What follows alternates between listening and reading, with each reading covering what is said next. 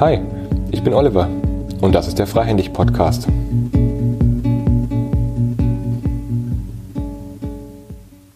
Herzlich willkommen zu dieser Episode im Podcast. Heute habe ich Birgit Minor zu Gast und ich freue mich sehr, mit dir, Birgit, gleich ins Gespräch zu kommen. Erstmal ein paar Worte zu Birgit. Mit Birgit verbindet mich eigentlich, dass wir jahrelang jetzt das Junior Professionals Curriculum gemeinsam gestalten und in dem Curriculum unsere Teilnehmer begleiten zu einem Einstieg in Beratung und zu Coaching. Und das ist die stärkste Verbindung, die wir haben. Wir standen gemeinsam auf der Bühne, sind immer wieder auch im Austausch über professionelle Themen. Und uns verbindet auch der Master und die Ausbildung am ISB. Also das heißt am Institut für systemische Beratung in Wiesloch. Wir sind dem Institut sehr verbunden und das, was Birgit für mich ausmacht, ist, dass du ja so eine ganz feine Sensibilität für Sprache und auch dafür hast, wie Menschen sich authentisch zeigen. So wie ich es im Moment bei dir mitbekommen habe, du bist ja hauptsächlich im Moment als Coach tätig und auch als Trainerin in der Führungswerkstatt oder auch in der Geniusberatung. Ist das richtig? Habe ich das im Moment so richtig mitbekommen? Deine Tätigkeitsfelder? Ja, das sind schon die Hauptfelder und ich begleite auch noch so Organisationen bei ihrer Führungskulturentwicklung. Das ist mhm. auch noch in den letzten zwei Jahren starker Fokus. Mhm. Und du hast eine Ausbildung zur Dozentin für bewusste Sprache gemacht. Mhm. Gibt es ein mhm. Konzept, das heißt Lingua Interna. Eterna. Und Eterna, danke. Ja, die ewige Sprache. Die ewige Sprache. Und dieses Konzept, das prägt auch deine Arbeit so wie ich es mitbekommen habe. Wie bist du da drauf gekommen, dass Sprache ein wichtiger Faktor sein könnte in deinem Arbeiten, aber wahrscheinlich auch in deinem Leben, oder? Ja, genau. Also es war erstmal aus einer privaten Rolle heraus und du hast ja eben schon gesagt, es geht darum, sich authentisch zu zeigen. Deswegen äh, sage ich jetzt mal gerade dieses Beispiel, wie ich zu diesem Thema bewusste Wirkung von Sprache kam. Mhm. Unser Trauzeuge hatte uns einen kleinen Sprachkartensatz mitgebracht und den bei uns vergessen oder bewusst liegen lassen, das weiß ich nicht. Auf jeden Fall ganz banal, der lag ewig bei uns auf dem Klo. Und da habe ich immer wieder mal solche Sprachkarten gezogen und da waren Beispiele aus dem ganz normalen Sprachgebrauch drin mit einer möglichen Wandlung. Wie kann man das denn noch sagen? Mhm. Und da habe ich gemerkt, das spricht mich an, da habe ich mich in vielem wiedererkannt. Auf der Rückseite sind immer so Erklärungen dazu. Und da habe ich so gemerkt, das Thema interessiert mich und da will ich mehr zu erfahren. Und dann begann ich 2005 so mit den ersten Seminaren, die ich selber als Teilnehmer besucht habe. Mhm. Und die, ja, ich sag mal gerade, was für mich so die stärkste Wirkung war am Anfang, ich bin damals hatten wir vier kleine Kinder. Ich war berufstätig. Wir sind gerade kurz vorm Umzug gewesen. Also ein sehr turbulentes Leben. Vier Kinder unter vier und Umzug und alles. Und da bin ich so gefühlt mit 140 Sachen dorthin gebraust zu diesem mhm. Seminarhaus und habe mir diese Zeit freigeschaufelt und bin mit tiefen, entspannten 80 kmh nach Hause gelaufen. Und das habe ich so gemerkt, dass mir das gut tut, bewusst darauf zu achten, wie spreche ich, welche Worte verwende ich. Das macht was mit mir, mit meiner Präsenz, mit meiner inneren Ruhe. Und das haben auch, hat auch meine Familie gemerkt. Die haben gesagt, die ersten drei, vier Tage, da hast du eine ganz andere Stimme. Die ist weicher und wärmer.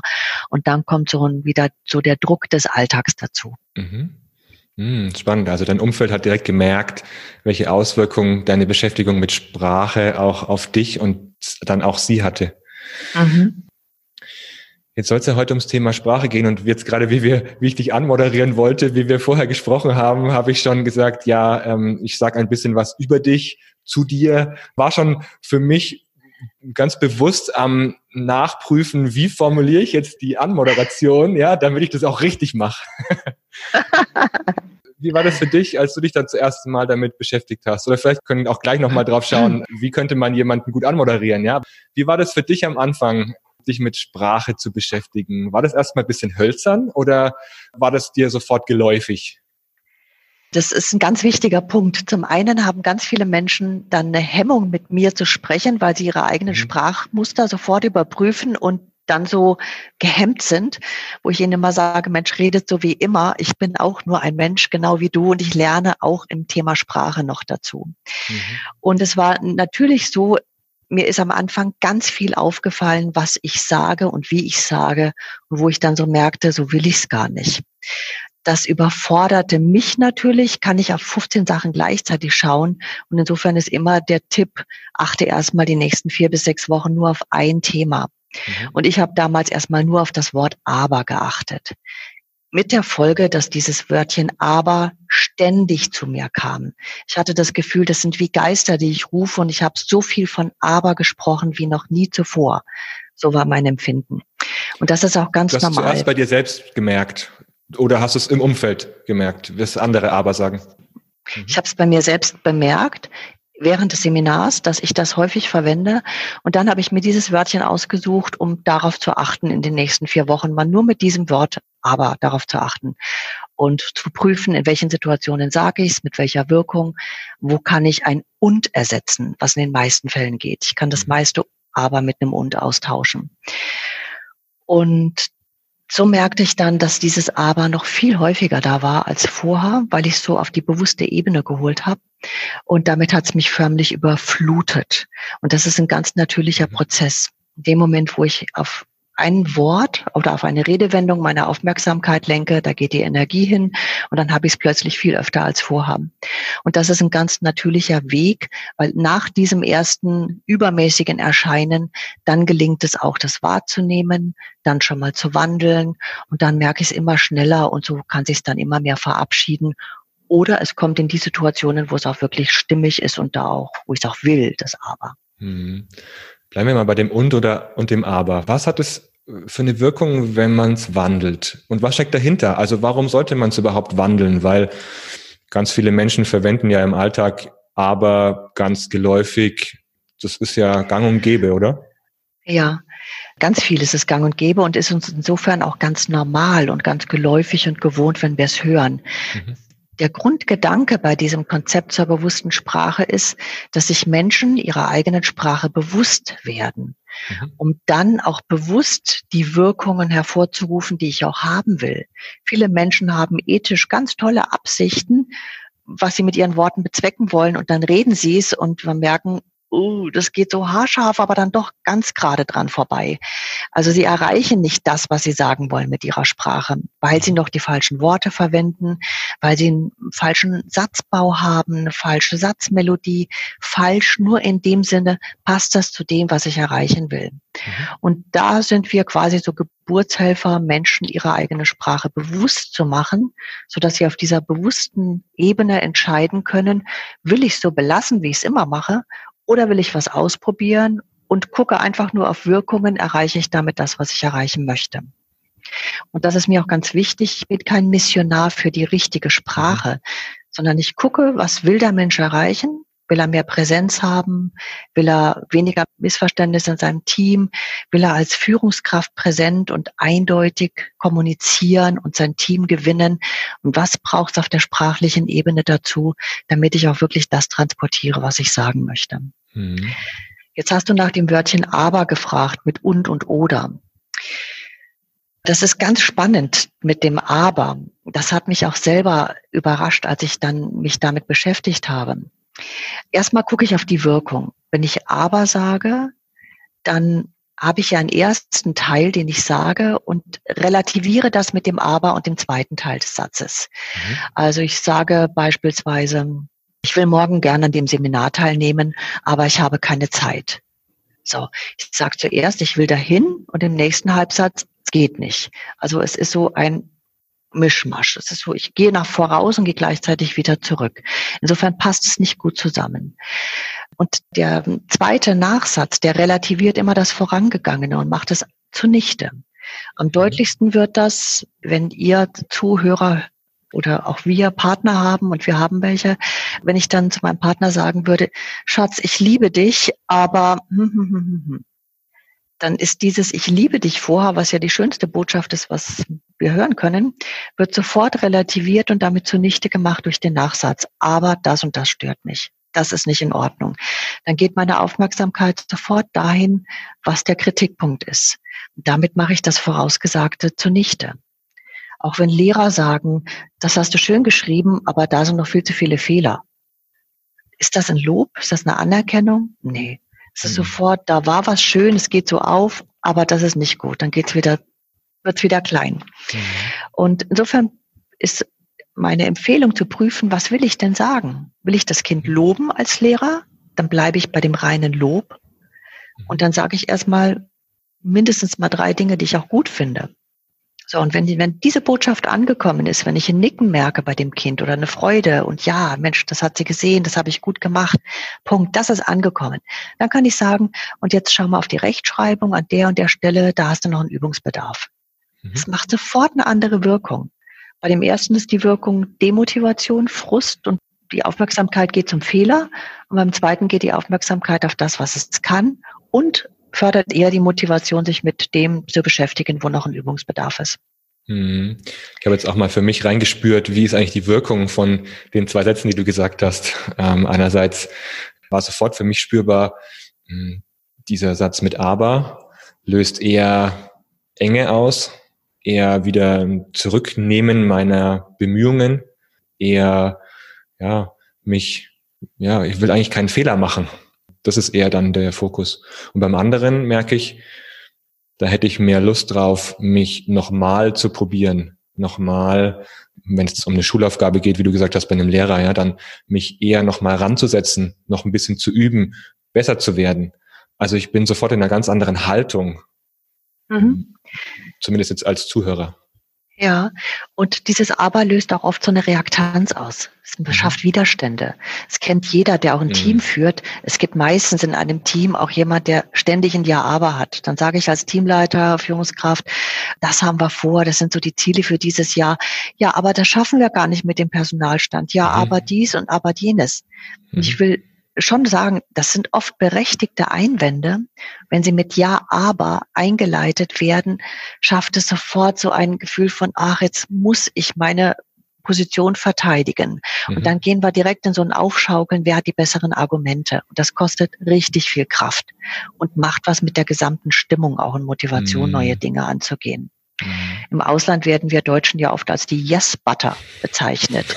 yes, but, yes, but, yes, butter. Die Yes Butter. Könnte auch eine Buttermarke sein. Naja. Ja. da wäre es ja positiv konnotiert. Genau. Yes, diese die Butter will die ich yes haben. Butter. Sollten wir vielleicht mal über Unternehmens, Unternehmensgründung nachdenken, Birgit. Mir kam noch in den Sinn, ich erlebe es ganz oft bei Workshops, dass wenn eine Führungskraft ein bestimmtes Konzept, eine Idee vorstellt oder auch wenn Präsentationen aus der Gruppe heraus passieren, dann kommt sofort, wenn man die Resonanz in der Gruppe einholt, kommt sofort ein, aber, ja. aber das geht nicht, aber dies ja. geht nicht, aber jenes geht ja. nicht. Also dieses aber wird sofort instrumentalisiert, um zu sagen, ähm, ganz nett, ja, ja, schöne Idee. Und es bestimmt sofort die Richtung. Ja. Mir wird, also zumindest bei Gruppen merke ich, dass ich da immer wieder mal noch mehr darauf aufmerksam mache, wann sind wir im Ideenmodus? Also wann ist der Fokus, wir müssen breit werden, dann gibt es erstmal kein Ja, aber. Da soll es nicht fokussiert sein, sondern erstmal Ideen reinbringen.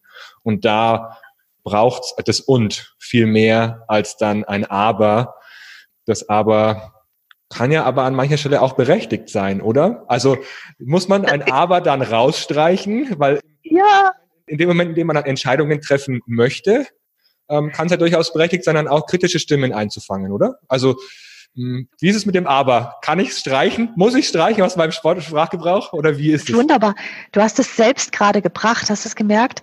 Aber das Aber ist ja manchmal auch wichtig. Ne? Das ist genau ja. der Widerstand. Ich kämpfe dafür. Es ist doch auch wichtig. Aber mhm. das Aber ist doch auch, ja, es ist wichtig. Insofern brauchen auch die Teammitglieder eine Würdigung. Auch die Kritiker es gibt Menschen, die schauen eher auf das halb leere Glas und andere auf das halb volle. Es ist wichtig, da eine Würdigung reinzubringen und die braucht es auch. Wenn wir alle nur Hurra schreien und auf jedes neue Pferd setzen, passiert auch nichts Gutes. Dann mhm. verzetteln wir uns. Insofern leite ich gerne auch in meinen äh, Teamworkshops auch mit ein, wenn neue Ideen vorgestellt werden von der Führungskraft, dass es erstmal eine Runde gibt, was, was ist denn gut an dieser Idee? Mhm. Also, dass alle mal reihum sagen, was ist gut, wo könnte eine Chance liegen, was spricht mich an, wobei stimme ich zu und gleichzeitig danach, aber erst im zweiten Schritt, danach aber erst, merkst du, danach im zweiten Schritt, wo habe ich Zweifel, wo sehe ich noch was Kritisches, wo habe ich Bedenken. Und wenn wir das machen in dieser Ab Abfolge, erstmal zu schauen, wo liegt denn auch eine Chance drin, was ist gut, was wären erste Schritte, die ich mitgehen kann und ich gleichzeitig das Gefühl habe, meine Bedenken, die werden auch gehört und es interessiert jemand, dann haben wir beides zusammen. Und da passt mhm. es dann auch gut rein. Mhm. Schönes Beispiel. Ja, danke schon mal für den ersten Lernschritt, aber und und mehr zu beachten.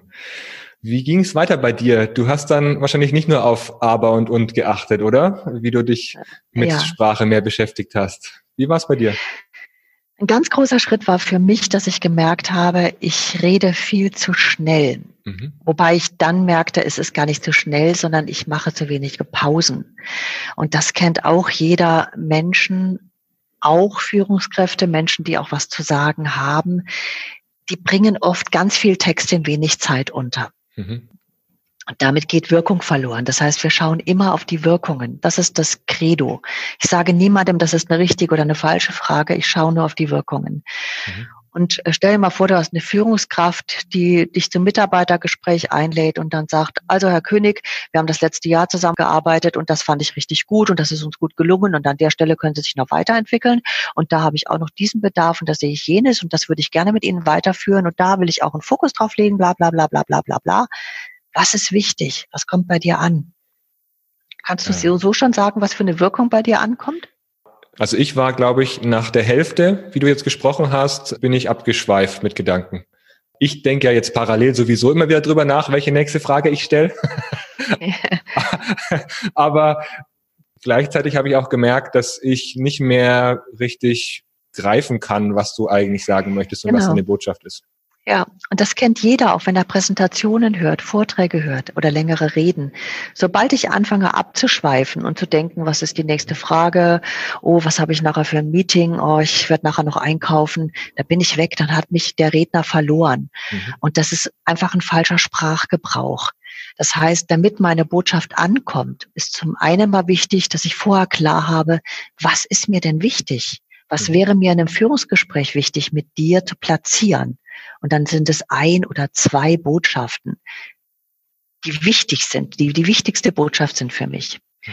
Und diese Botschaft verdient wie eine kleine Bühne, dass ich ihr Raum gebe. Mhm. Und die Bühne bekommt sie dadurch, dass ich das in kurzen, klaren, verständlichen Sätzen spreche und dann eine Pause mache. Mhm. Diese Pause, die ist extrem wichtig, weil in dem Moment, wo die Pause ist, da machst du dir ein Bild davon. Mhm. Wenn ich dir ein Feedback geben würde, wenn du mein Mitarbeiter wärst, Oliver, du erstellst hervorragende Konzeptionen.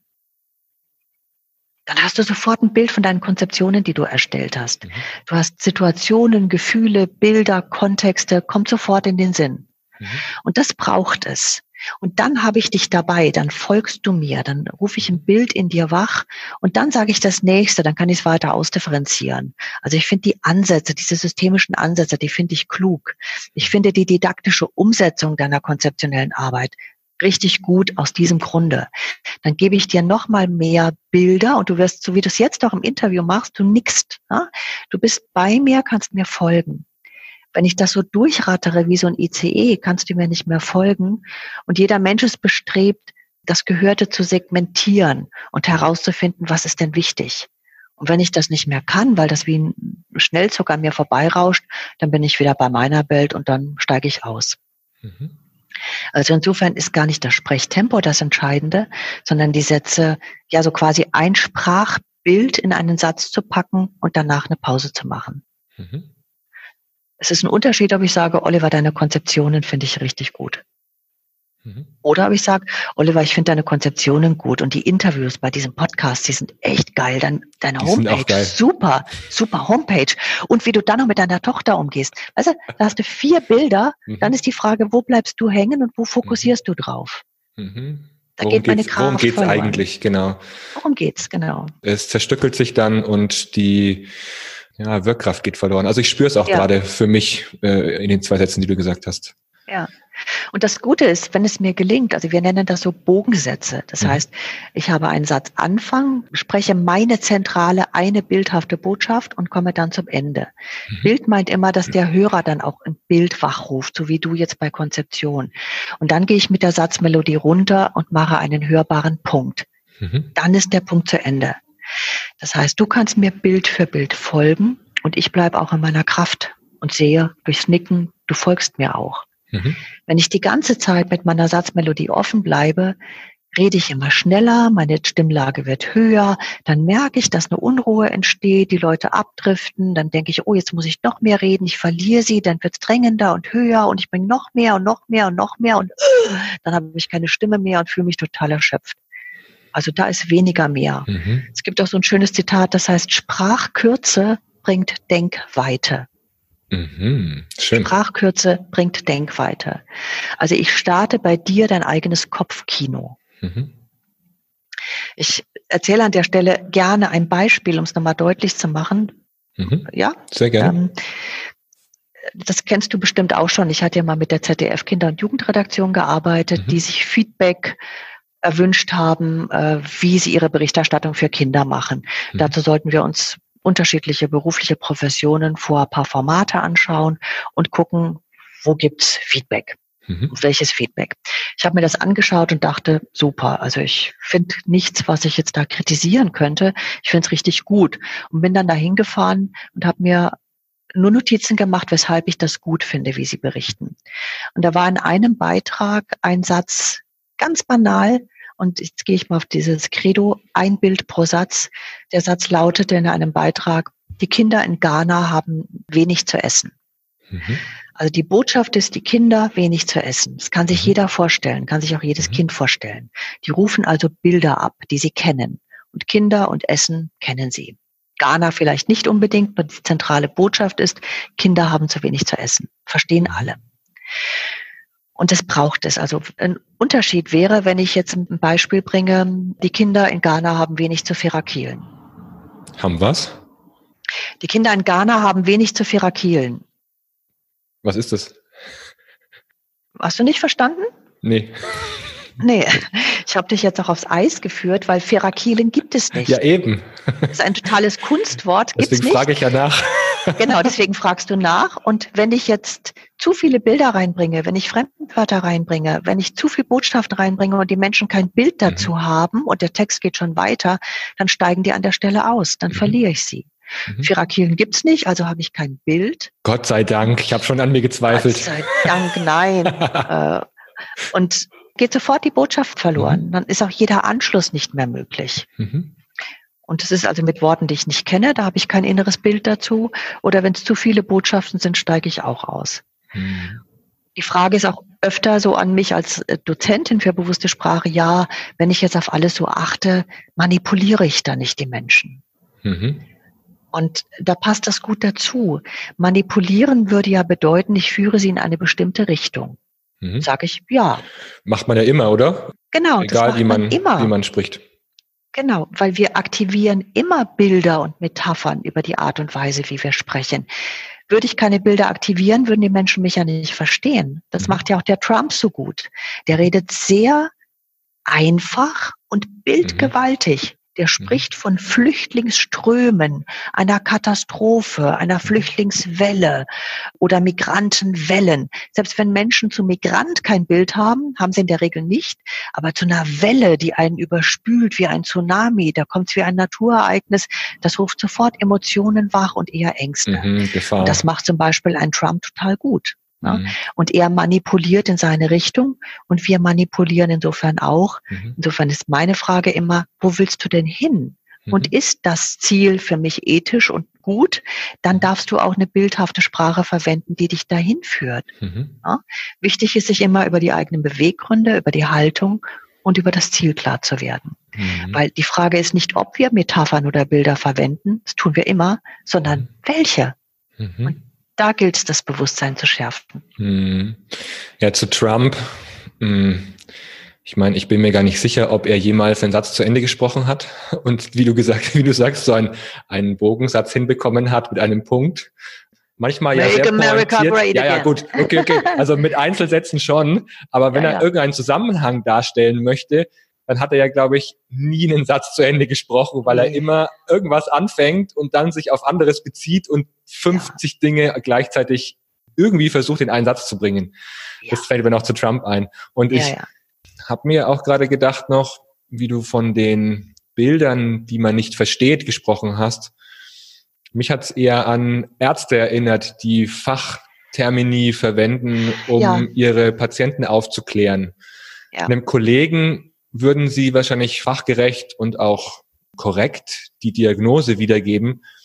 Nur einem Patienten, der wahrscheinlich schon älter ist, vielleicht nie studiert hat, dann mit Fachwörtern zu kommen, ist oft schwierig. Ja, und es braucht nicht mal ein älterer Patient zu sein oder jemand, der die Fachwörter nicht kennt. Da ist ja so eine mhm. doppelte Hürde. Das eine ist, eine Diagnose zu verkünden, die immer blöd ist. Kein Mensch will eine mhm. Diagnose haben. Das mhm. macht ja immer was mit mir. Und dann kommen natürlich meine ganz persönlichen Ängste mit hinzu als Patient. Mhm. Also da, da passiert ja was mit mir, wenn ich eine Diagnose bekomme. Und diese ja eh Gefühlsebene, offen, ne? da kannst, ja, das Aufnahmevermögen wird ja völlig von der Emotion überlagert. Mhm. Insofern bräuchte es noch mal mehr Klarheit, Eindeutigkeit und auch einen Raum, dass ich nachfragen kann, dass ich dem auch die Denkweite gebe, meine Botschaft zu verarbeiten und dass ich nachfrage, was haben Sie denn verstanden? Wie gehen Sie denn jetzt raus?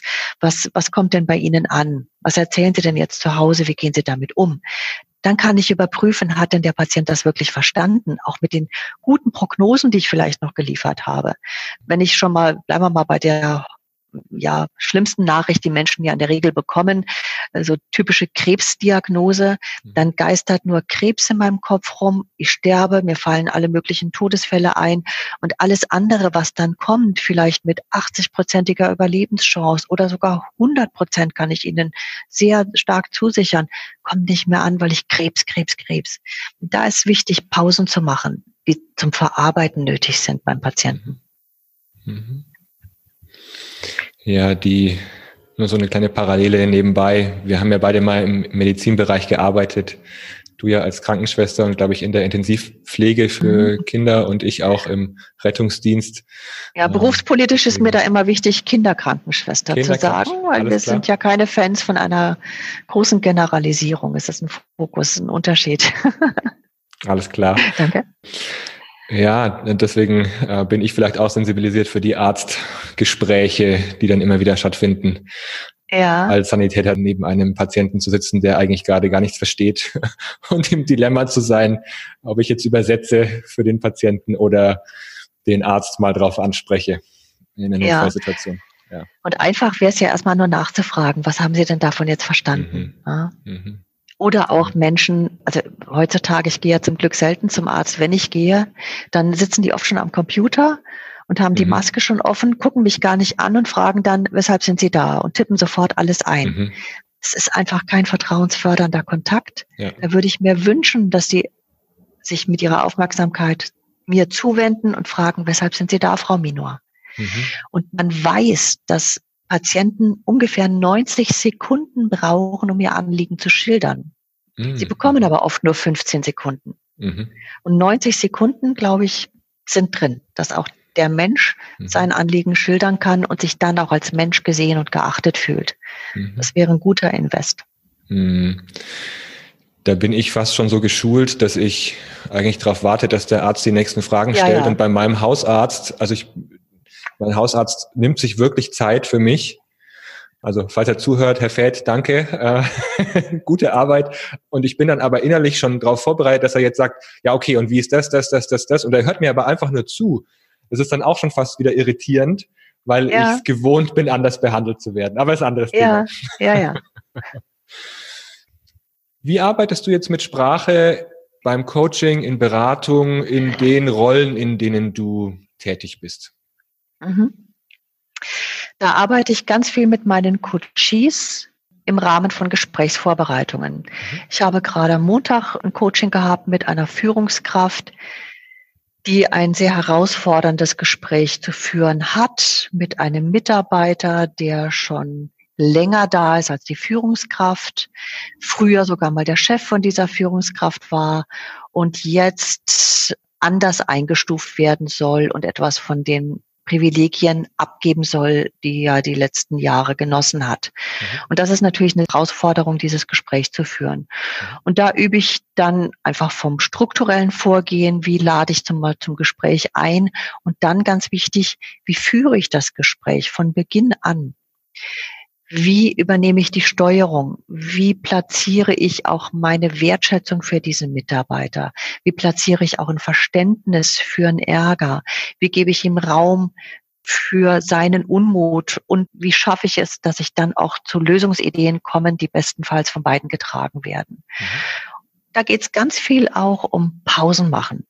Mhm. Weil gerade wenn äh, Gespräche sehr emotional werden, ist es wichtig, dass ich Menschen die Pause gebe, und nicht sofort weiterrede. Wenn ich weiterrede und versuche, den anderen zu überzeugen, geht er immer mehr in den Widerstand und in die Reaktanz. Mhm. Also da ist ein Pause ein ganz wichtiges Werkzeug. Und natürlich gucke ich auch, wie formuliere ich auch Kritikpunkte oder wie formuliert dann die Führungskraft berechtigte Kritikpunkte? Sagt sie, du kommst immer zu spät oder du beteiligst dich nie an Diskussionen, von dir höre ich nie einen Lösungsvorschlag? Das sind Formulierungen, die sofort auch Widerstände auslösen. Oder wenn ich sage, ich erlebe dich als sehr zurückhaltend, wenn wir in eine Ideenfindung geben oder wenn es um neue Ideen gehen, da kann ich mich im Moment, im letzten Vierteljahr an keine Idee von dir erinnern. Wenn ich da falsch liege, korrigiere mich bitte. Da wünsche ich mir von dir mehr Engagement und dass du deine Ideen, von denen ich sicher bin, dass du sie hast, dass du die auch platzierst und mit reingibst. Da ist ein Unterschied von der Art und Weise, wie ich was annehmen kann. Mhm.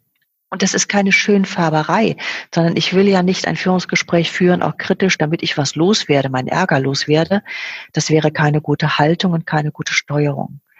Wenn ich ein kritisches Führungsgespräch, Feedbackgespräch führe, dann möchte ich, dass bei aller Wertschätzung für die Person und bei aller Anerkennung des auch Fachlichen, sonst wäre die Person ja gar nicht da an der Stelle, dass ich dann an der einen oder anderen Stelle mir eine Veränderung wünsche. Und mit meinem Gesprächsverhalten, mit meiner Steuerung will ich den Boden bereiten, dass der Mitarbeiter mitgehen kann mhm. und dass er versteht, was ich sehe, was für mich auch nicht passt, dass ich verstehe, wie sieht der Mitarbeiter das? Wo treffen wir zusammen? Wo können wir, auf welcher Basis können wir gemeinsam die nächsten Ideen, die nächsten Schritte entwickeln? Mhm. Wie, macht das, wie machst du das konkret mit deinem Coachee? Also lässt du ihnen bestimmte Sätze vorsprechen oder wie mhm. arbeitest, arbeitest du da? Ja, ich lasse sie erst, also ich bespreche mit denen mal so einen, so einen Leitfaden, wie kann ich mal so grob vorgehen, also wie lade ich ein, wie begrüße, nicht wie begrüße ich, das können sie alle gut, sondern wie mhm. setze ich den Rahmen, also dass ich so eine Hintergrundinformation gebe, wie steuere ich mich in dem Gespräch, um dann erst einmal das Vorgehen mit dem Coach zu besprechen. Und dann lasse ich sie auch erst einmal alleine Sätze sammeln, wie mache ich es denn wirklich? Mhm. Weil theoretisch im Konjunktiv sagen wir alle, naja, ich würde die dann äh, darüber informieren, wie ich es mache und dann würde ich damit anfangen, Feedback zu geben. Das ist alles gut, nur die Krux liegt dann, wie mache ich es wirklich und dann lasse ich sie das wirklich sprechen. Mhm. Und wenn sie diese Sätze dann sprechen, auch wenn es dann eine künstliche Laborsituation hier im Coachingraum bei mir ist, es tönt doch ganz stark die Haltung durch. Mhm. Und wenn ich merke, bei der Führungskraft ist eine große Unsicherheit da, weil der Mitarbeiter vielleicht schon viel länger da ist, ich vielleicht selber bei ihr schon gelernt habe und denke, jetzt komme ich und sage was Kritisches zu dir, dann ist das wichtig, diese Unsicherheit zu erkennen und auch zu bearbeiten, dass wieder mehr Präsenz in der Rolle da ist. Mhm. Und auch zu klären, wofür spreche ich denn? Ich spreche ja nicht aus einer Privatrolle heraus, sondern ich vertrete als Führungskraft auch mein Team und meine Firma. Mhm und agiere zum Wohle aller. Und dann wäge ich ab, was braucht's dafür. Und ich spreche aus der Rolle dich in dieser Rolle an. Mhm. Und dann üben wir das wirklich wörtlich. Mhm. Solange bis die Führungskraft ein gutes Gefühl hat, dass es klar ist, eindeutig und dass es annehmbar ist auch für die andere Seite. Mhm. mhm. Das Konzept der bewussten Sprache, das fußt auf drei Säulen. Mhm. Das eine ist immer die Präsenz des Sprechers. Mhm. dass ich präsent bin, dass es stimmig ist, was ich sage, wie ich sage, dass ich das auch wirklich meine. Mhm. Und dass ich mit meiner Aufmerksamkeit bei dem bin, was ich sage. Und nicht in Gedanken schon fünf Sätze weiter. Das zweite ist, dass die Botschaft klar ist. Das, was ich sage, sollte klar und eindeutig sein. Mhm. Und das dritte ist, dass ich ein Wohlwollen mit mir und mit meinen Gesprächspartnern damit auch kommuniziere. Mhm, also das Fundament ist Wertschätzung. Nur mhm. Wertschätzung und Achtsamkeit sind auch schon so inflationäre Begriffe. Deswegen spreche ich mal im Moment lieber von Wohlwollen mit hm. mir und mit den anderen. Hm, schön. Das heißt, wenn man Wohlwollen gleich zu Beginn einer Gesprächsvorbereitung mit hineinnimmt, ist man ja auch schon ganz in einer ganz anderen Stimmung, als wenn man in ein Kritikgespräch mit den kritischen Punkten zuerst reingeht. Mhm. Ja. Schön. Und das macht auch was mit dem Betriebsklima. Mhm es, es gibt ja Firmen, also ich arbeite ja auch viel mit Agenturen zusammen, die haben immer Hochkonjunkturen, wo alles alles ganz schnell gehen muss und die mhm. auch oft bis tief in die Nacht arbeiten. Und dann ist das oft so ein Selbstläufer, die Art und Weise, wie sie miteinander kommunizieren. Dann muss alles schneller, besser mhm. da sein. Zack, zack, zack. Zack, zack, zack. Und wenn ich dann schon äh, sage, das muss bis morgen fertig sein, dann allein durch die Art und Weise, wie ich das spreche, fördere ich schon wieder den Druck mhm. und den Antrieb und das Gestresstsein.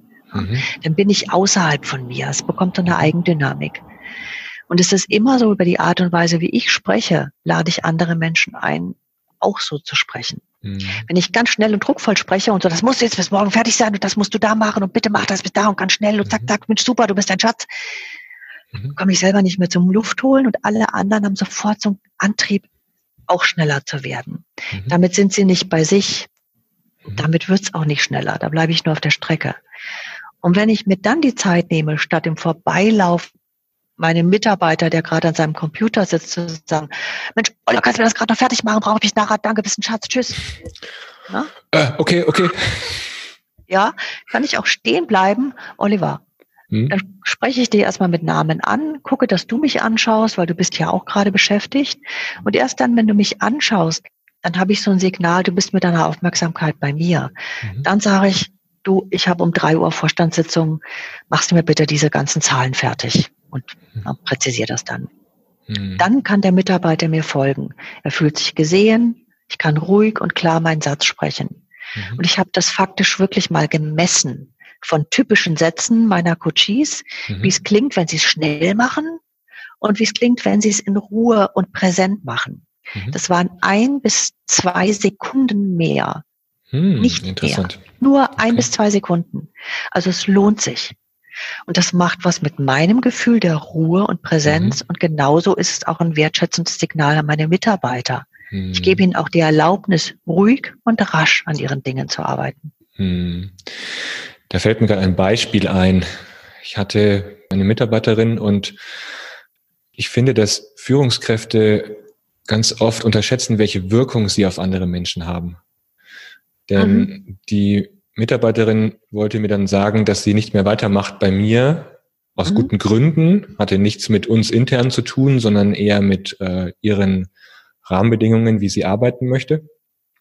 Mhm. Und hat dann auch transparent gemacht, dass sie da einfach noch ganz viel Angst hat, mich mit diesem Thema zu konfrontieren als ihre Führungskraft, weil sie aus dem Angestelltenverhältnis vorher die Erfahrung gemacht hat, dass dann ihre Chefin ihr alles anklagend vor die Füße wirft, was mhm. sie dadurch anrichtet, durch diese Kündigung oder durch irgendein Fehlverhalten oder was auch immer. Mhm.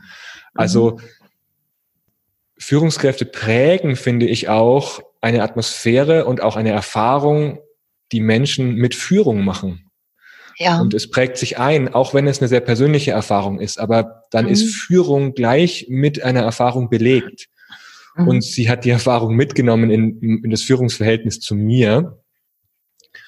Und ich bin dann so damit umgegangen, dass ich einfach nur zugehört habe und ihr bestätigt habe, dass wir einfach darüber sprechen, wie wir dann weiter vorgehen und wie wir die Phase der Ablösung dann gestalten. Des Übergangs, ja. Genau, und ich ich es verstehe, ich es nachvollziehen kann. Und sie war aber innerlich total bewegt, weil sie eigentlich noch mit Angst aus dem ehemaligen Verhältnis belegt war. Mhm. Also ich bin erstaunt, wie, wie stark diese Wirkung sein kann. Ja, das hat ja auch was mit Macht zu tun. Ja. Ne? Da ist die Führungskraft in einer machtvollen Position, dass der Mitarbeiter oder die Mitarbeiterin Angst hat äh, und sich fast nicht traut, ihre ganz eigenen berechtigten Argumente vorzutragen. Ja? Das, das ist, mhm. das ist das Gegenteil von einer wohlwollenden Atmosphäre. Mhm. mhm.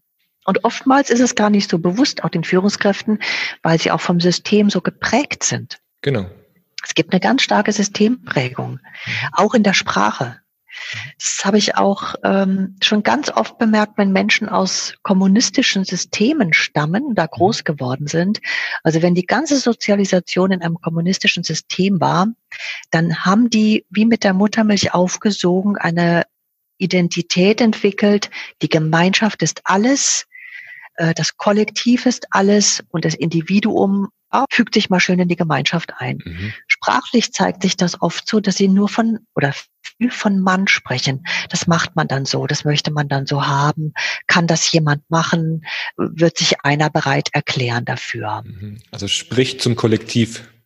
Sie sprechen zum Kollektiv mhm. und sie sprechen auch wie ein Vertreter des Kollektivs, nur nicht wie ein Individuum. Mhm. Wenn ich dann in einer Führungsrolle bin oder auch in einer gesprächsführenden Position bin, dann ist es wichtig, dass ich meine Position deutlich mache. Es mhm. ist wichtig, dass ich meine Rolle deutlich mache.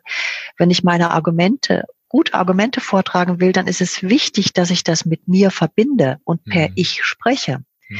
Das klingt so banal für alle die, die das so gewohnt sind. Für Menschen, die sich unbewusst, das ist ja der Punkt, unbewusst dann hinter Mann Floskeln verstecken, ist dann eine Ich-Botschaft wie sich nackt auf ein Podest mhm. stellen. Mhm. Ich zeige mich komplett. Mhm. Das kann jeder ausprobieren, wenn ich nur von irgendeinem Vorgehen sage, das macht man so.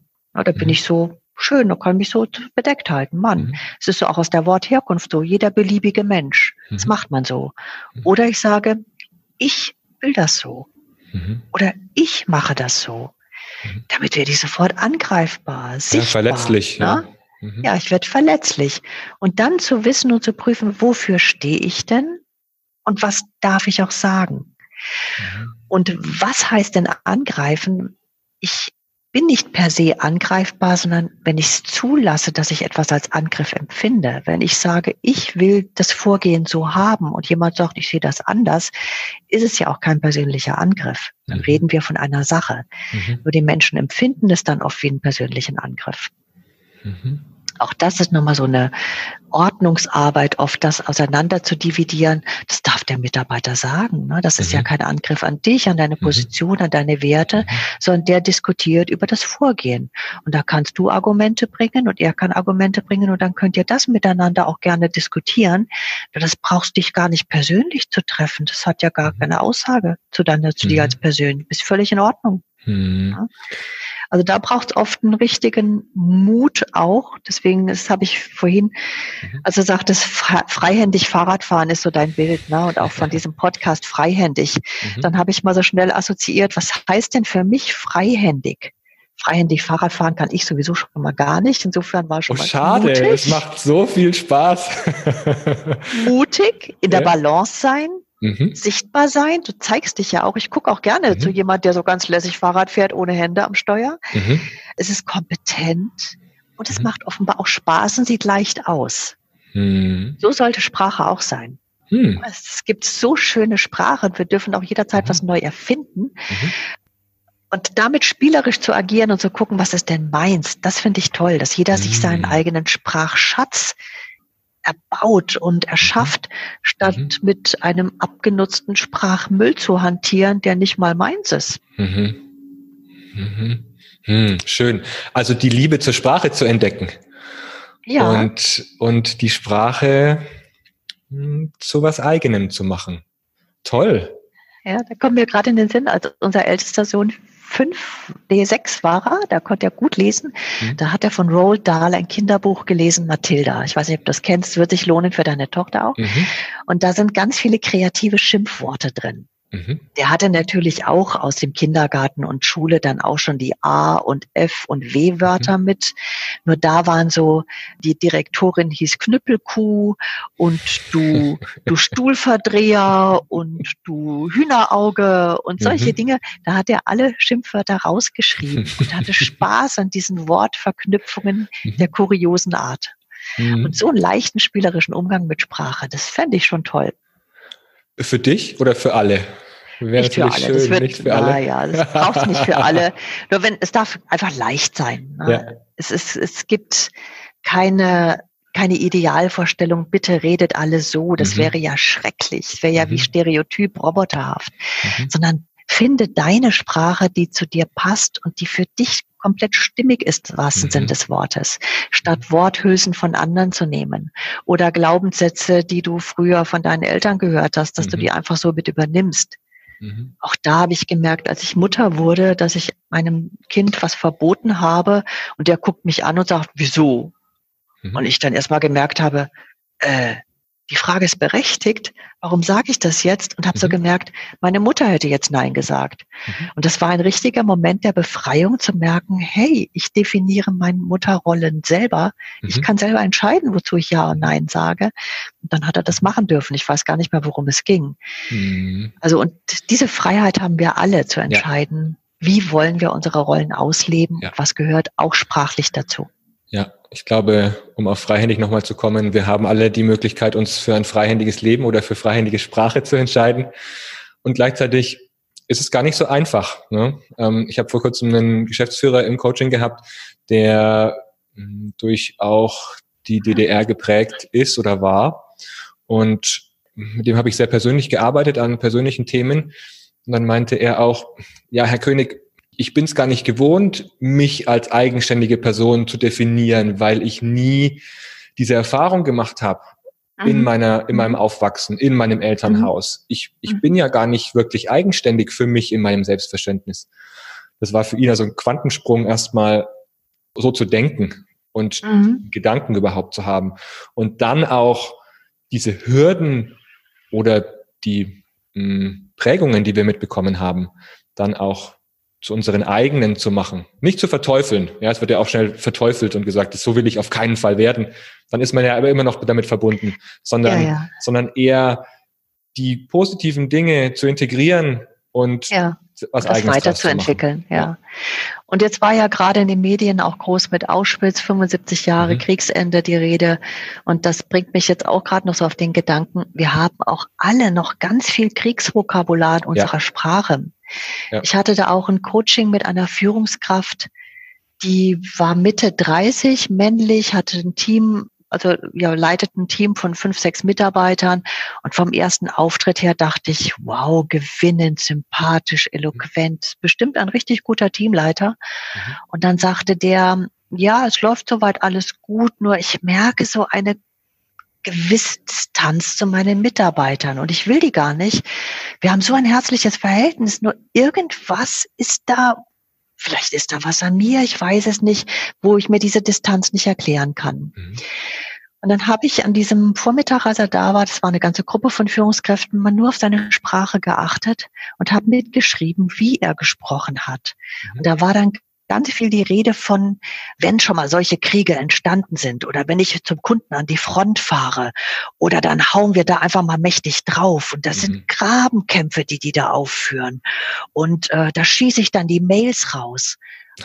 Und dann habe ich nur mhm. diese Begriffe aufgeschrieben mhm. und habe ihm dann am Nachmittag, als wir dann nochmal auf sein Thema schauten, gesagt, weißt du, wie du sprichst, mhm. also mit welchen Worten, äh, ja so ungefähr. Ich sagte, ja, ich sag dir nochmal ein paar in Auswahl. Und ich hatte von fünf Minuten hatte ich 15 Begriffe dieser Art, die habe ich ihm einfach nur vorgelesen. Schieße die Mails raus, Grabenkämpfe, mit der Schrotflinte breit streuen, da hauen wir drauf, der tritt mir auf die Füße, zum Kunden an die Front fahren. Da habe ich nur diese Worte mal wirken lassen. Und allen im Raum und auch ihm wurde sofort klar, woher die Distanz kommt. Mhm.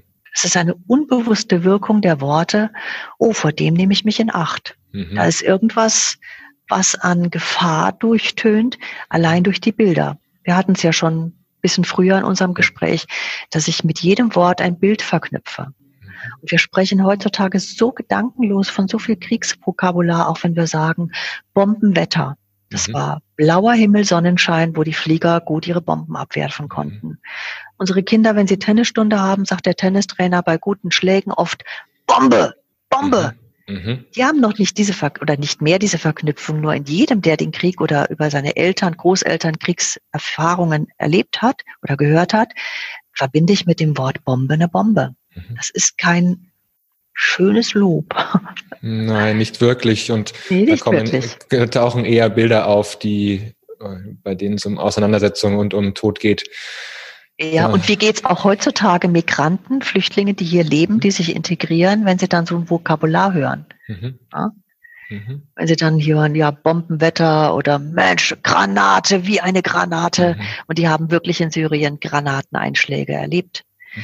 Das schafft was an Distanz, an ja, Achtung, da nehme ich mich in Acht und ich ziehe mich auch zurück. Ich lasse mich nicht komplett ein, weil diffus eine Gefahr droht. Mhm. Und als ihm das bewusst war, wusste, hat er sofort die Verknüpfung hergestellt, ja klar, das, das kann nur das sein. Mhm. mhm. Wie wäre denn ein Tipp von dir für diejenigen, die sich mit dem Thema Sprache auseinandersetzen wollen? Wir haben jetzt schon einige Beispiele gehabt in unserem Gespräch und ein paar Ansatzpunkte hast du ja schon genannt. Aber was wären so die ein, zwei Schritte, die du jedem empfehlen würdest, der sich mit dem Thema Sprache mehr auseinandersetzen möchte? Ein guter Anfang ist zu gucken, in welchen Situationen erlebe ich mich als unsicher Mhm. Wo habe ich das Gefühl, meine Worte kommen nicht an? Oder ich mhm. bekomme Reaktionen, die mich jedes Mal erstaunen, weil ich denke, das passt doch gar nicht, so meinte ich das doch gar nicht. Mhm. Da mal innezuhalten und zu gucken, wie rede ich denn dann? Vielleicht gibt es auch typische Redewendungen, die mir schon gespiegelt wurden. Was ganz mhm. typisches, was viele, viele Menschen haben, sind doch Füllwörter. Da gibt es Menschen, die sagen ganz viel, na ja, eigentlich würde ich irgendwie dann doch gerne mal kommen, wenn es die Zeit relativ so erlaubt. Ne? Jetzt völlig übertrieben.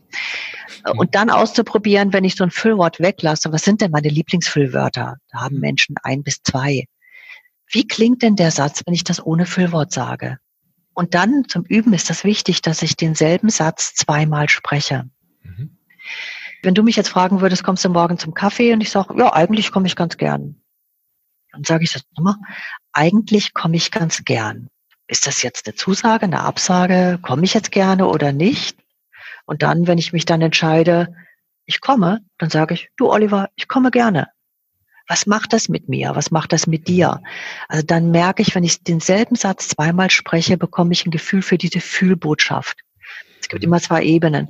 Eine sachliche Inhaltsebene, wir sind natürlich uns klar, worüber wir sprechen. Ich kann auch nachher sagen, was das Thema war, nur nicht genau, wie ich es gesagt habe. Mhm. Wenn ich denselben Satz nochmal spreche, da kommt die Fühlbotschaft, die nehme ich dann selber wahr. Mhm. Sie wirkt immer, nur wenn ich das zweite Mal spreche, nehme ich sie auch selber wahr. Mhm. Und dann bekomme ich ein Gefühl dafür, passt das zu dem, was ich sagen will oder eben nicht? Und was wäre es denn dann?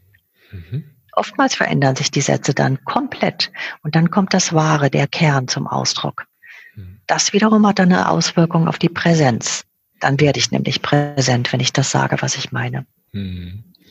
Kann es auch helfen, meine eigene Sprache oder meinen Dialog aufzunehmen und nochmal ja. anzuhören? Das ist eine ganz tolle Idee. Jeder hat ja heutzutage ein Handy. Ich kann für mich mal meine Beiträge auch bei einem Telefonat mit aufnehmen, wenn ich jetzt mit Kunden spreche. Das, oh, ich ahne schon, oh nee, darf man nicht Datenschutz. Wenn ich jetzt mal nur von mir meinen Teil, wenn ich mich überprüfen möchte und mich ethisch, moralisch gerechtfertigt einfach besser machen will im Kundengespräch, nehme ich mich selbst mal auf, nicht den Kunden und gucke, wie melde ich mich denn schon mal am Hörer mhm. wenn ich das Telefon aufgreife. Ratter ich dann so eine Begrüßungsfloskel runter. Hotel Adlon, mein Name ist sowieso, was kann ich für Sie tun? Da versteht man die meisten Menschen sowieso nicht. Ich muss nochmal nachfragen meistens. Ja. Nichts. Und es ist auch sofort so was künstlich runtergespultes. Mhm. Oder sage ich, guten Tag, ich bin Birgit Minor. Mit wem spreche ich? Oder wie auch immer, ich kann es auch variieren, dass es für mich selber auch lebendig bleibt. Und so nehme ich es dann auf und prüfe mal, welche Botschaft, welche Haltung tönt dadurch, wenn ich das so sage. Was wären Alternativen? Und die einfach mal zu sammeln und auszuprobieren. Mhm. Das ist nicht immer gleich die erste Alternative, die beste. Die passt auch nicht zu jedem, sondern ich gucke, wie mache ich es denn? Mhm. Allein schon bei der Vorstellung. Sage ich, wenn ich auf einer Messe bin und Kunden oder andere Kollegen kennenlerne oder andere Firmen, sage ich dann, guten Tag, mein Name ist Birgit Minor, ich bin von der Firma sowieso und dann freue ich mich, Sie kennenzulernen. Oder sage ich, guten Tag, ich heiße Birgit Minor oder sage ich Minor mein Name hm. oder Minor, Birgit Minor wie James Bond, wie auch immer. Probiert das mal aus und guckt mal, es macht kompletten Unterschied, ob ich hm. sage, mein Name ist Minor oder ich bin Birgit Minor. Allein bei der Variante sagen dann oft Menschen in meinen Führungsseminaren, wenn ich mich so vorstelle, ich bin Hans Müller, dann ist das viel zu privat. Hm. Wo wir, wir wissen ja, wovon wir reden, wenn wir sagen rollenklar, es hm. ist nicht privat, es ist persönlich genau. und es darf persönlich sein, ja. weil ich in meiner Rolle darf es gerne auch die Persönlichkeit durchtönen, sonst mhm. bin ich nur ein Funktionsträger. Mhm. Ich bin ja nicht nur irgendein Vertriebler der Firma XY, sondern die Menschen nehmen mit mir einen Kontakt auf und entfalten mit mir eine Beziehung, weil mhm. ich, Birgit Minor, für diese Firma arbeite. Mhm. Aber sie sind mit mir nicht als gesichtslose Firmenvertreterin in Kontakt. Sie sollten bestenfalls Ja zu mir als Person sagen. Mhm. Insofern darf es persönlich und komplett fachlich professionell sein. Hm. Wenn ich sage, mein Name ist, ist das sowas wie, ich verstecke mich so ein bisschen mhm. davor hinter meinem Namen. Ich hm. stelle die noch so vorweg. Mhm. Und ich bin. Das darf alles sein. Als mit ich bin werde ich dann auch nochmal persönlicher und transparenter und ja, also es wäre jetzt nochmal ein Thema, über das wir, glaube ich, eine Stunde sprechen könnten, das Thema Persönlichkeit im Beruf, weil ich glaube, da verwechseln viele Führungskräfte, dass sie oder, oder auch Fachkräfte, dass sie eben nur im Privatleben persönlich sind und nicht in der Organisation oder in ihrer Rolle. Ja. Da, da könnten wir noch mal eine Stunde, glaube ich, sprechen. Oh ja, ja, kommen auch schon so viele Beispiele wieder in den Sinn. ja, ich, du merkst, ich bin ein bisschen am Abrunden unseres ja. Gesprächs. Gibt es denn sowohl Bücher zum Thema ja. Sprache, die du empfehlen kannst, ja. als auch, zweiter Teil meiner Frage, Gibt es auch Bücher, die dich persönlich inspirieren und die du empfehlen kannst? Sowohl persönlich wie auch aus deiner professionellen Rolle heraus. Jetzt großes Feld. Auch eine große weiß, Frage. Ich weiß, also vielleicht erstmal zum Thema mal, Sprache.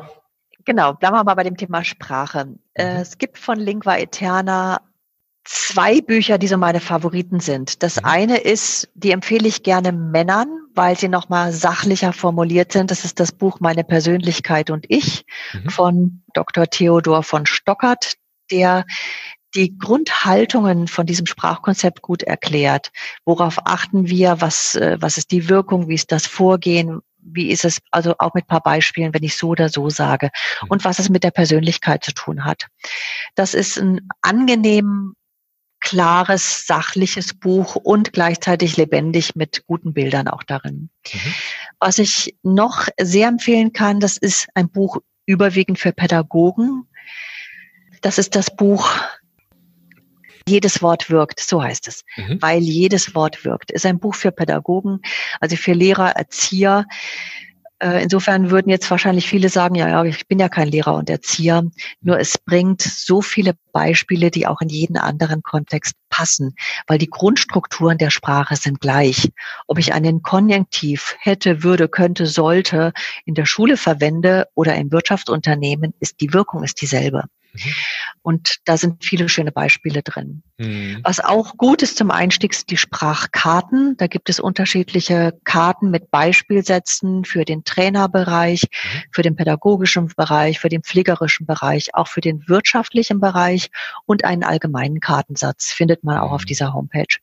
Und da kann sich jeder auch inspirieren lassen und mal gucken, was davon habe ich denn in meiner Sprache und sich da auch wiedererkennen. Und dann kann ich für mich persönlich gucken, was will ich da mal ausprobieren. Ich mag eher ermutigen zum Ausprobieren und selber Wirkungen erspüren und mhm. kennenlernen. Und dann wird es eher motivieren, da auch am Ball zu bleiben. Mhm. Das ist ja auch die Ebene, die beim Lernen allgemein wichtig ist. Selber ausprobieren, selber ins Tun kommen und wenn man Wirkungen ausprobiert, dann auch immer wieder dazu zu lernen und sich selbst äh, immer wieder ja. zu hinterfragen gleichzeitig. Ja. ja. ja, und das darf jeder in seinem Tempo tun. Genau, genau.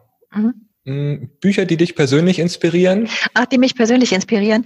Was mich zuletzt persönlich inspiriert hat und was auch mit dem Thema Sprache zusammenhängt, ist das Buch Das Lavendelzimmer. Mhm.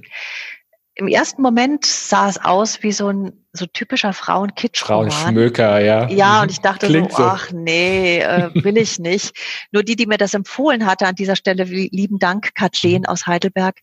Da dachte ich, die Frau kennt mich und die schätze ich und ich lese das. Und es war mhm. ein Gedicht. Dieses Buch hat so eine Wärme, so viel Klugheit und Weisheit für das Leben an und für sich, auch mhm. für die Liebe und auch eine Liebe zu Büchern und zur Sprache. Das fand ich extrem inspirierend und mhm. wohltuend. Schön. Ja, das Lavendelzimmer. Mhm. Vielen Dank für den Tipp.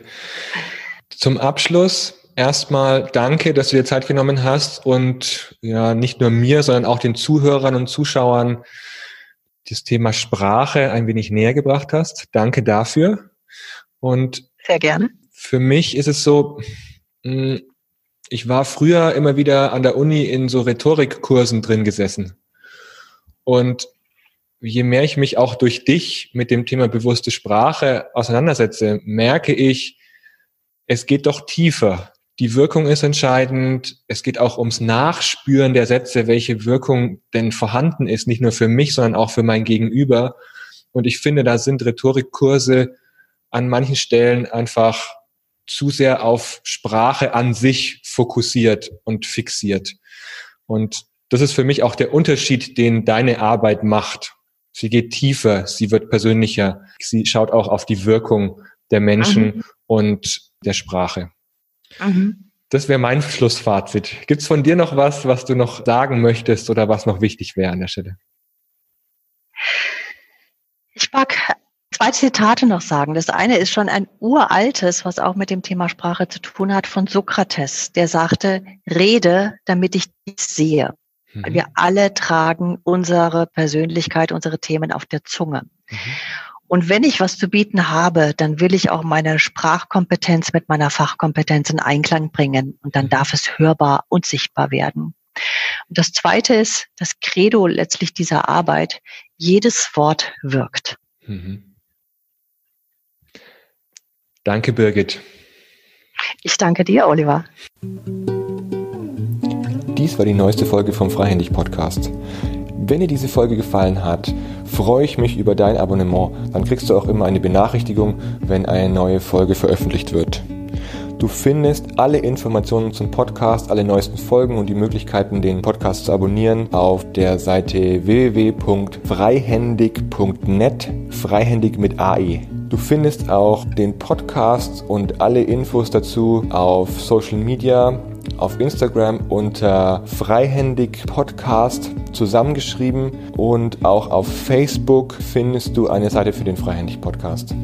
Wenn du weitere Informationen zu mir und meinen Angeboten haben möchtest, schau auf www.oliver-könig.net. Dort findest du alle Angebote zum Coaching und zur Organisationsentwicklung. Wenn du Fragen für den Podcast hast, Anregungen, Ideen, welcher Interviewpartner als nächstes interviewt werden sollte, dann schreib mir eine WhatsApp. Du findest mich bei WhatsApp unter der 0176 60806945. Schreib mir eine WhatsApp, sprich mir eine Sprachnachricht auf, sprich mir deine Fragen auf, die du hast, auch zu den Inhalten, die hier in dem Podcast vorkommen. Ich freue mich, in Kontakt zu kommen mit dir und lass uns ins Gespräch kommen. Ansonsten werde ich diese Fragen, die ihr habt, auch wieder in anderen Episoden aufgreifen und nochmal zum Thema machen. Danke schon jetzt für euren Beitrag. Ich freue mich von euch zu hören und auf ein freihändiges Leben. Bis bald. Ciao.